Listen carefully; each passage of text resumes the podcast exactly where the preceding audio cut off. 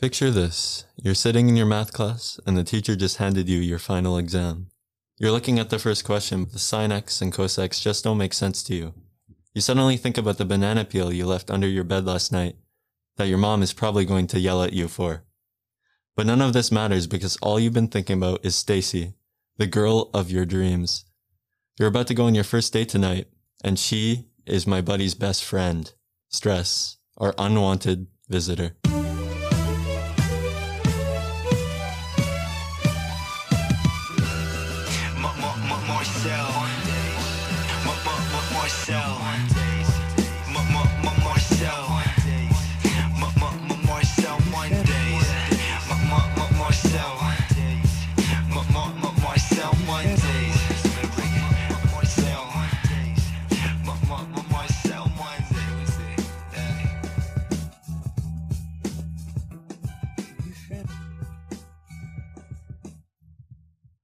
Okay, welcome back to the Marcel Mondays podcast. I'm your host, Marcel, aka Marcus Hernandez, and I'm joined here today with Sarah Place. She is a counselor here at Mountainside Secondary as well as Squamish. Thank you for coming on, Sarah. Thanks for having me, Marcus. I'm so happy to be part of this.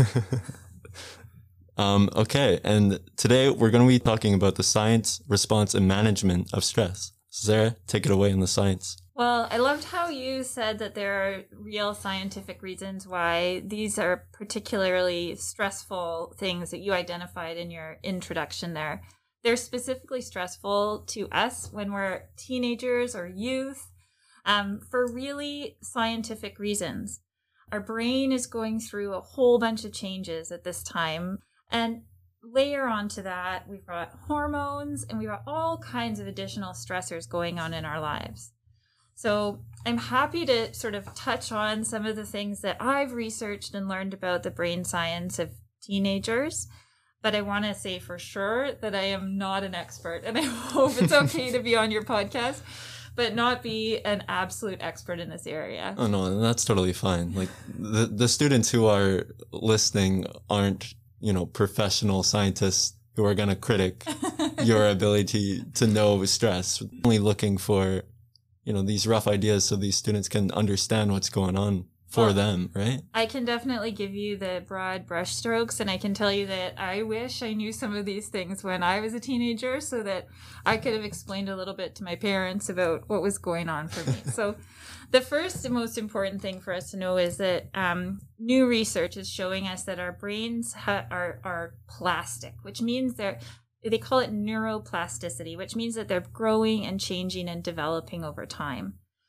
And throughout our whole childhood, we don't even know that this is happening. It's automatically happening in, inside our brain, but there's a scientific process going on called synaptogenesis, where our brains are basically growing and and and idea new ideas and new ways of being and um, new memories are being formed all of the time and this is occurring through um, through cell bodies de- growing and developing and changing and attaching to each other. What's interesting about being a teenager is that this synaptogenesis begins to change from growing to pruning. And that means that we're basically starting, instead of having these cells grow and grow and grow and multiply, we're starting to um, organize and streamline our brains and actually get rid of uh, synap- synapses that are no longer useful to us. Mm-hmm. Okay, so the way I like to think about it is as though it's the desktop on your computer and it's full of individual files. And you look at your desktop and it's all messy and there's millions of individual files open.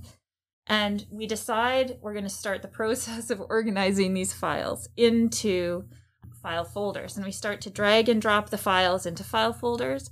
And we might also delete some of those files. We don't need them anymore. And so this neural or synaptic pruning process is really similar to clearing up our desktop in our brains. And it it takes a lot of neural energy to do this. So it means that it, it changes the way that we focus and it changes what we're interested in doing and it changes how we learn because we're no longer little sponges interested in learning everything we're starting to refine what we're interested in and what we're willing to focus on. And I 100% agree. Just being, you know, a learner at high school, that you do start to dive into these focuses and what you actually want to do with your your time. And I know for me personally, I love science, so this is so much fun for me just listening. But science and math, I really enjoy just focusing on, and the English side of things is not really my specialty. So having this kind of background knowledge of what my brain's actually doing and pruning these kind of core ideas from so much mumble jumble to just kind of more clear. Mm-hmm. Mm-hmm. Yes. It, I wonder if anyone out there can relate to this fight that I had with my mom when I was about 11 or between the ages of 11 and 13, I would say, and I didn't want to play the violin anymore. But my mom was like convinced that I had to continue playing the violin. It was no longer even remotely part of, you know, the umbrella of what I was interested in and the fight and the stress and the tension between my mom and I over this instrument, I still have it on my wall. And when I look at when I look at it, I think, oh, there's that violin that I kind of still wish I played, but I also remember that argument with my mom being so profound that I was no longer curious or interested in in playing the violin anymore. And it is part of that shifting into what am I actually curious about, what I'm actually interested in, and who am I as an individual? So yeah, it's an important it's an important part of our our development. Completely. Does this lead into the response of how we deal with the the science of what's going on in there? So how do we respond? And you know, when I'm feeling stressed, how do I manage that? So what happens in the response? It absolutely leads into our stress response and, and, and how our brains fire up in order to make us feel safe. I think the the next step to kind of consider before we jump into that might be understanding that the part of our brain that holds where we have our stress response our and our emotional response is called our limbic system. So it's an important piece because it's fully developed by the time we're teenagers. And that's in order to keep us safe, right? As as animals and our cavemen and women out in the wild, we had to have a really fired up stress response in order to keep us safe. Our stress response has not, our, our, our limbic system and our amygdala have not developed as quickly as the part of our brain that manages our reasoning and our rationality and our ability to self regulate. That's our prefrontal cortex. So there's kind of a developmental mismatch there where the part of our brain that is the most easily alarmed, the loudest alarm bells that might go off, is actually so much more powerful than the part of our brain that allows us to de stress and calm down and self regulate. So that part of our brain is still developing all the way until we're 24 or so. So just to dive into what a stress response might be like or feel like it's different for for different people in terms of what it feels like in terms of the science of what's happening inside of our brain it's very very similar in in all people and that is that that older part of our brain about a walnut sized piece of our brain at the base of our um, or the top of our neck the bottom of our skull called the amygdala fires up and takes over. And the the best way of of describing it is actually visually looking at your fist. And and if you put your thumb you make the like the number 4 put your thumb in the middle of your of your palm and wrap your fingers around your thumb. That kind of looks like a little bit of a fist brain so if you imagine your wrist is where the amygdala is and it's kind of attached to where your thumb is your prefrontal cortex is those fingers wrapping around your thumb it's protecting that stress response, that fear that lives inside of all of us that protects us if we're in a truly stressful situation. When we are stressed and we kind of start to ramp up and lose control, what happens is our thumb flips up over top of our fingers, the amygdala takes over our prefrontal cortex. And we generally have three uh, common stress responses the three F's fight, flight, or freeze. And we all kind of need to stop and think about which one's our dominant one. We often do all three in different stages. But we want to think about what's our dominant one and we want to know it really well. Do you know what yours is? I mean, there's different situations for everything, right? But I would say I'm more of a flight kind of person. I haven't been in many physical fights, but the physical fights I have been in, it's my whole body wants to just get out of there. And I'm not, maybe that's just my personality that I'm not wanting to, I guess, break discourse on other people. So that's kind of the reaction I have inside myself is that flight kind of added attitude, I guess. Get Uh, me out of here. Get me out of here. Exactly. Yes, Yeah. Do you have one specifically? Yeah, I think that mine is freeze Yeah. most of the time. And what I'm working on with my freeze is to buy myself a little bit of time. So actually flight and and freeze are very different. Freeze is a parasympathetic response, which means our whole body is is frozen. And and the reason that we would do that, say, like if you think about an animal in the wild, they have a very similar stress response that we have. Fight, flight, or freeze are the main options. Yeah. And um, so in the in the wild, fight is pretty obvious. You think you could take your competitor, right? Yep. um, flight is I don't think I can take my competitor. I'm out of here. Both of which you're you have control over your body. Mhm. Um, freeze, your whole body actually freezes. Your heart rate drops. It's a parasympathetic response. It and the and the service in the wild would be the gazelle is out running the lion. The lion catches up. The gazelle plays dead. Lion thinks gazelle is dead, so he goes off to get the rest of the pride, giving the gazelle the chance to get out of dodge. So freeze is an interesting one because if you get ahead of it, and this is similar to all three stress responses, if you get ahead of it and you can find the words to buy yourself a little bit of time to calm yourself down and think about what you really need or feel in that moment, you can often recover and and and stay and what you really need, say what you really feel, rather than that automatic high stress response. Yeah. And do you, one question I do have is do you think as humans we could almost control the stress response? We can actually like pick what we want to feel in that situation? Is that an option for us? That's such a good question, Marcus. I I think it's all a process and there are there are people out there who work so hard on managing their stress in a healthy way and they get good at navigating how to how to respond in any given situation. And I can think of people that I've worked with, um, you know, especially in, at Sea to Sky, teachers and, and administrators that you've gotten to work with growing up who are experts at managing stressful situations. And I can think of even powerful, powerful people out in the world. And I think, well, how does Obama do that? I want to read his book because I want to know, know, how does he stay so cool and calm. And so I do think that there are people that can that can practice and work at managing stress and how to stay truly themselves even when the heat is on. Yeah.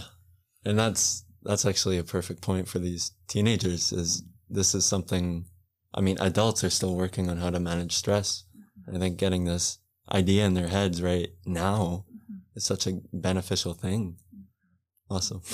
That's making me smile. Yeah, I think it's the most important thing. I really do. And I mean, I'm sure if you talk to a nutritionist, they would say eating your broccoli and knowing how your body digests it is the most important thing. So you're talking to someone who truly, truly believes that if we understand our brain, we understand how it works, we understand a little bit about it, it's going to improve the quality of our life because it means that we can navigate and manage and be more successful Yes. at whatever we define that to be. Oh yeah. I could that like tie into rational thought? Like you're just I guess freeze in a way when you freeze you're going over all the outcomes that can happen in that situation. So is freeze maybe the best alternative to a stress response? I don't know. So in our society, certainly um, we have different stress responses that are appropriate in different um, arenas, right? So freeze actually, it might look like the person is thinking, but true freeze response, I I don't think the person They're is able- freaking out. They're freaking out. they're they're so far gone, and they wish they could remember what they wanted to say that was profound or important or the right thing. But freeze is a true frozen. It's just as frozen. It's just as shut down as Mhm. running or fighting. So, in our society, though, it's interesting to pay attention to what is appropriate and when, and how we manage stress is is really important because to be socially acceptable in a lot of situations, we need to be able to manage our stress so that we don't explode in the moment. We don't shut down in the moment. We don't run away. We can oftentimes push through our stress and deal with what's going on in a in a healthy way, in the moment, adaptive way. You know, your boss is freaking out and you've got something you've got to do immediately or you forgot to do you know, it, it might trigger you. It might make you angry. It might make you want to quit and run away. it might make you want to shut down. But in that moment, you do what your boss says and you get over the hurdle of it. One really healthy thing to know is that we do have to finish that stress response later on. We do have to allow our bodies to release it and we can't hold on to it forever. And so it is important to include exercise or creativity or social connection into our lives in ways that allow us to dispel that stress that we can hold on to. So there's healthy ways to respond to stress and there's also preferred stress responses in our society, but all of them are ones that we want to learn more about and understand for our own way of being. Yeah. And one thing I do notice at high school all the time is this idea of holding in, holding in stress, I guess. People aren't, or uh, one thing is like you're afraid to cry, you hold in your tears. And I think that's almost wrong in a way. I, when I encourage people, when they're saying these things, I encourage them to just let it out. Because as these things build up, it explodes. You can only hold something in for so long, right? That's exactly right. And it can, it might explode in fight or it might implode something in our body, right? Some an autoimmune disease. It could be all of a sudden we just shut down into a depression. It could be external or it could be internal. External being like fighting, yelling, crying, internal being, you know, shutting down, not able to leave our bedroom, um, not able to connect to our friends. Yes. Mhm. And it is scary to challenge the stress head on because it's your driving factor that's making you feel this certain way, right? That this almost terrible feeling. But it's once you challenge it where you see the most success of understanding it. So I think that's something as not as parents, but as as we bring up children that we struggle with is uh, encouraging our, our students and our children to tackle this stress and understand what's happening with it. And obviously you can't do it alone as a teenager. You need those resources. So, you know, walking into Mountainside Secondary, I'm seeing all these, you know, counselor portals that students have access to. And I just think that's so brilliant that students, you know, have this right and have this like opportunity to go seek help if they need help. And that's something I think that throughout the next couple of years that we need to work on bringing to every school. It's really wise of you to notice that, Marcus, and to notice that there are times when we can prevent ourselves from getting stressed out. And we're going to talk about that a little bit, I know. But there are times when we've actually just reached our boiling point and our breaking point and the emotions are coming out. Think back to when you were like four years old and, you know, something happened to your truck, it broke, or, you know, something happened where you couldn't get exactly what you wanted, your needs couldn't be met. And the tantrum, the explosion there, what's what's important is allowing our children to experience those emotions and encouraging them that emotions are safe and natural and normal. They're not something to be ashamed of or afraid of or to push down. And that goes uh, throughout life, right? We do get better at managing our stress. We do get better at managing our disappointment when things don't go wrong or when things do go wrong. But I think that we shouldn't ever stop feeling our feelings. And sometimes they're so big and and we, we like you said we're we're scared of them because we don't know when they're going to end. But the fact is emotions have a beginning, a middle and an end. And a lot of the times to be appropriate to manage stress appropriately in given situations, we need to truncate those emotions. We need to stop them in the middle. Don't let it all come flying out at work. Don't let it all come flying out at school but find a way for it to all come flying out in a safe place. Yes. And so you see here at Mountainside that that is part of the thinking of developing the school was that a safe, appropriate place for all of that to come flying out and a safe, appropriate person to catch all of that yes. is so important. A hundred percent. So I know what we wanted to get to with strategies Yes. and sort of talking about because we don't always want to have our emotions be a 10. So zero is nothing. That's not super helpful. A 10 is also not super helpful. It means, you know, we've really flipped out and we cannot manage anymore. We're either fighting, flighting, freezing, or I actually have a fourth one. I like to call it babble. Um, and I notice when I'm when I'm talking too much, I'm like, "Uh oh, you must be stressed. You're babbling again." So I argue now. There's a fourth stress response. But I think that the first thing to know is to know yourself really well. So you know, look at your fist, do your fist brain, and think, "What is my primary response?" And even just knowing that is important to pay attention to. You know, you're you're blitzing out of the room. Something's already happened. So when you're doing that next time, you want to rewind 15 minutes because our bodies often tell us before our, our brains. Our bodies are giving us all kinds of messages. I'm getting too hot. My stomach's getting upset. Oh, look at that. Suddenly my shoulders are touching my ears. Uh, my jaw is clenched. All of these are signs that we're ramping up into stress. And I would say when your body is starting to tell you that, you're you should be starting to look for ways to step back from the situation. To so that you can practice some of the strategies that we wanted to talk about. But the most important thing is starting to learn about yourself, self-awareness, understanding where your self-worth comes from and understanding what your self-care is like. What do I need in order to feel solid and to feel good? Those are I think the most important thing. The next most important thing is learning how to breathe. and I think it's funny thing to say because we're all automatically breathing all the time.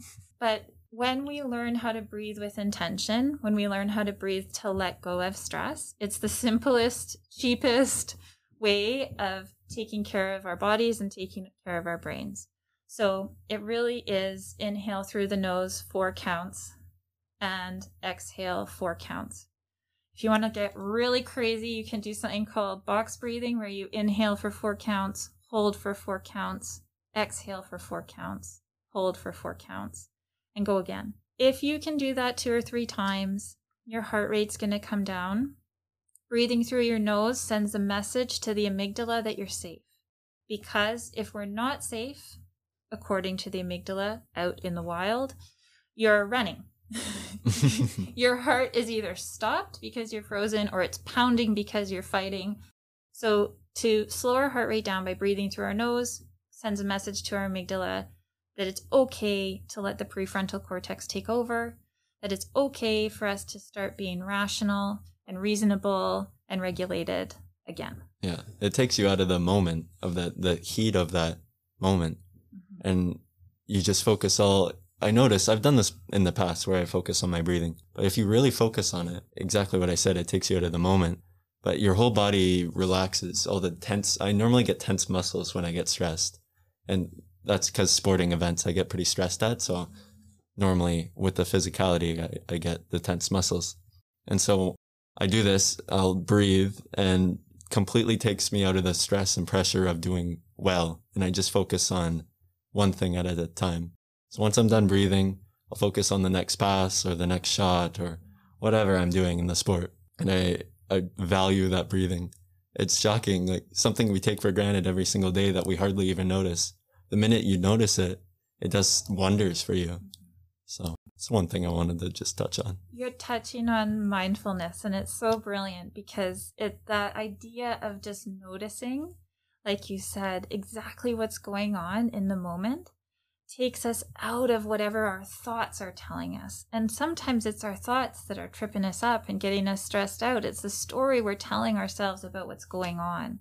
And if we just stop and pay attention, oh, okay, I'm breathing, my chest is rising and falling, I'm in this room, you know, hopefully there's a window. hopefully you can see a tree blowing in the wind, something that can really ground you and bring you back to the present moment. And that really is the next strategy is paying attention in a certain way to what's going on right now. I remember learning that in a yoga class when uh, I was in, you know, within my first three classes. My very first class, I thought everyone in that room was crazy could not understand what everybody was doing, torturing themselves in this way. And I remember an instructor saying in a particularly challenging posture, even in this moment, you are fine. Even in this moment, you are fine. And it's interesting. It's it's very um, rare for us to be in a moment where we cannot find peace. Yeah, there's yeah, there is always a moment. I guess if you just make it simple down and not have standards to what peace is, I guess. I guess you could say that. I don't know. Yes, because standards are the story we're we're telling ourselves about what's happening in that yeah. moment and and how we're valuing that moment. And oftentimes we're also in the other person's business trying to control what they're doing or what they're thinking or what they're saying yeah. rather than owning our own experience right now in this moment. So truly finding that ability to be present. And it, it, it is tricky to do in a crowded room, but the more you practice it, like, I don't know if you've ever tried to take a deep breath when you're having an argument with someone or when you're about to step up to a microphone. If you're so stressed that it's hard to take a deep breath, you know you're kind of beyond your threshold, yeah. right? It's a really good time to take a, just take a moment, take a step back and to find a place to do that. The more you practice, the more you can do it anywhere. Yes. And the more you can do it sort of subtly so not everyone's knowing. I mean, I've been doing it in the grocery store lineup and I'm just like, okay, I'm being mindful and being present and and no one can see that you're doing it, but it's just grounding yourself and being truly present in that yeah. moment. Well, that's the best part of just being alive is you keep all this knowledge and all your thoughts in your brain and no one can ever touch it. So I, it's kind of a random thought, but I just love that aspect of being alive. You can think whatever you desire and no one will ever know unless you say it. And that can also be trapping for a lot of people. They have all these ideas, but they can't. They feel that they're scared to share it. So yeah. the brain is a fantastic, but also horrible instrument that we have. It's a wild and wonderful thing. And the more that I get to know it, just from going back to school and st- starting to study psychology and, and getting interested in brain science, I felt myself become healthier in all sorts of ways because I'm just getting to know my own self by paying attention to my own thoughts and the way that I interpret different situations and just learning how to be gentler with ourselves. And I really hope that that's what youth can take out of this conversation is that, you know, there's reasons we're impulsive during our youth. There's reasons that our peers become more important to us than anyone else. We're branching off from our families, which is a stressful time, stressful thing to do, especially for our parents, believe it or not. I, I bet, yeah. so all of these things that you're sort of naming in the beginning, the things that are typically stressing us out, there's really good reasons for all of it at the root of most of that is that there's so much change going on and change in our bodies, change in our brains, social change. All of those things can create a lot of stress for us, can create a lot of unknowns and a lot of pressure. And so we have to be learn to be very gentle with ourselves and learn to really love and accept who we are. And as soon as we start to do that, the beautiful thing is we start to do it for other people as well we're far more judgmental of other people when we're being judgmental with ourselves. And the more we can sort of know about who we are, the gentler we become with ourselves. Interesting. I never really thought about it that way. I guess that does that tie like tie into kindness. I guess if you're more kind to the people around you, the I guess the better you feel. People always talk about how being nice is the best drug or I don't know. That's ah. kind of a weird way to put it, but the best kind of feeling for you. Yes, I think it ties into that feeling of generosity. You know, the more you give of yourself, the better you feel. But I actually think it starts with get, being generous to our own spirit. Yes. Yeah. So the first person we have to be generous to is ourselves and to think, what do I really need and what do I really want? And especially as youth are stepping out into independence and adulthood, learning how to meet our own needs first. How do I really take care of myself? What are my goals? What are my values? Who do I really want to be? And how do I support myself first in doing that? And that infiltrates the community around you. The more that you're being well, the more you're taking care of yourself, the more it's going to spread kindness, right? If you're kind to yourself, it's going to spread. Yeah. outwards. And to touch on that, that one thing I do notice at the high schools is uh, kids are either polar opposites. They're either super invested in what their friends are doing and not enough in themselves, or they're too invested in themselves and not enough in their friends. So I think there's this fine line and balance of where to put your energy. And there's like 50% probably in both of understanding, you know, what you want to give out and understanding what people are giving you. And I think that's really something I've valued throughout my life at high school is looking at different people and how they're reacting in situations and what they actually think of themselves and what they think of others. And, but I do preach totally of spending the quality time by yourself to understand who you are. Cause that's, you know, the direction you want to go in life. There's so many different directions. But when you spend that time to just focus on yourself and your goals and your visions, your, your passions and what makes you feel healthy, you really find that direction and that, that, you know, passion for your life and where you want to take it. And the influence from those people that you spent your 50% on helps you with that, you know, with that soul searching, I guess.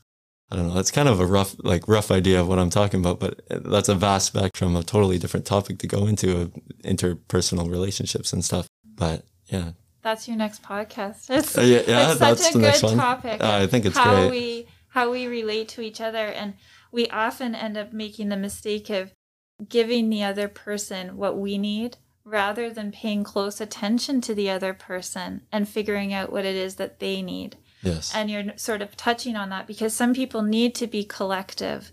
They need to all be together in this deep sense of belonging. And and certainly uh, for teenagers, we know that's that wolf pack mentality, right?